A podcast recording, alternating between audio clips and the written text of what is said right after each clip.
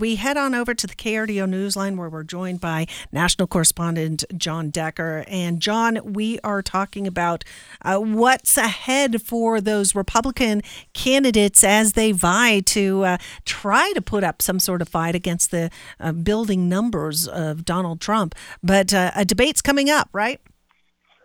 Well, that's right. Uh, you know, we're thinking about the holidays, we're thinking about Thanksgiving, but in two weeks' time is when the fourth presidential debate will take place. It will take place at the University of Alabama. It will be hosted by News Nation. Uh, and uh, we don't know yet, Shannon, who will be on that debate stage when we get to uh, two weeks from now. The reason being is the tougher criteria that the Republican National Committee has in place to make the debate stage. You have to have at least 6% in the polls uh, to make the debate stage. And I don't know if Chris Christie is going to make that.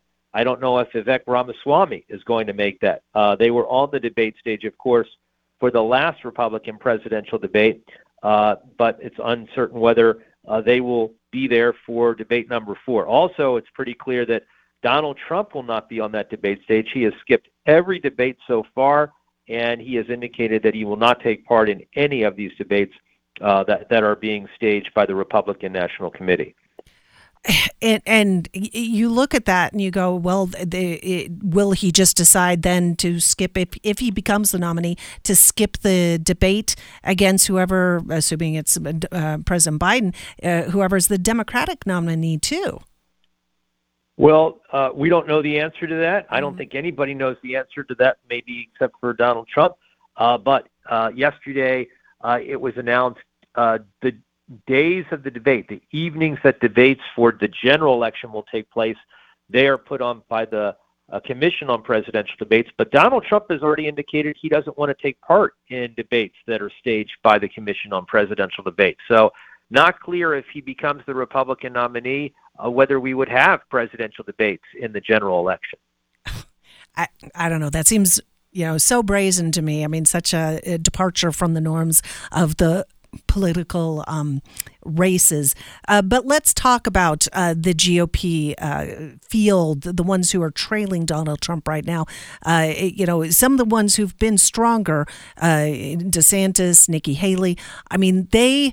Uh, do they benefit if people like Chris Christie and Vivek Ramaswamy are not on that stage? Well, then there's just more attention focused on them and they want that. Uh, they want to knock each other out of the va- out of the race. Uh, Governor DeSantis and uh, former Governor Nikki Haley, they would love to be able to just make it a two-person race to go one-on-one against Donald Trump. That would be interesting. Uh, but I don't see anything that would knock uh, either Nikki Haley or Governor DeSantis out of the race. They're not just going to walk away.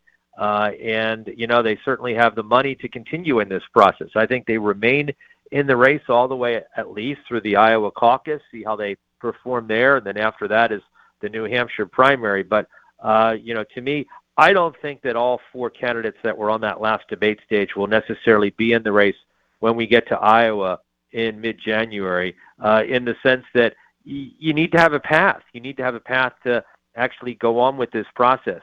Uh, and for me, uh, Chris Christie does not have a path. Vivek Ramaswamy stuck in the single digits. He doesn't have a path either. So uh, I, I would not be surprised if between now and mid-January they step away from the race as well. Would, would uh, them throwing their uh, support behind any of the remaining candidates would that help at all? Do you think that could provide that you know big boost? Well, it's it. I guess it depends upon your definition of big boost. You know, mm. if you're stuck in the single digits, you step away, you endorse one of the other candidates, you're just throwing, you know, a few percentage points to that other candidate. Uh, that helps a little bit, but it doesn't help a lot in terms of cutting into that huge lead that mm. Donald Trump has over the rest of the field. Uh, he is leading by double digits, no matter what poll that you look at. Yeah, and in the meantime, the big question mark over it all is is how these various legal proceedings uh, the timing of them, how that will weigh on the electorate, how that will weigh on whether primary uh, voters uh, change their uh, minds about him, uh, which hasn't seemed to be the case um, because uh, it, you know all this has been happening even as the uh, legal jeopardy is looming out there. I wish we had more time to talk about it, but Jon Decker, I know you're a busy man, but thank you for joining us and sharing with us this insight. Thank you, Shannon. Have a great day and a great Thanksgiving. I'll You talk too. to you next week for sure. Yeah, enjoy the turkey and all the fixins. Thank you, Jon.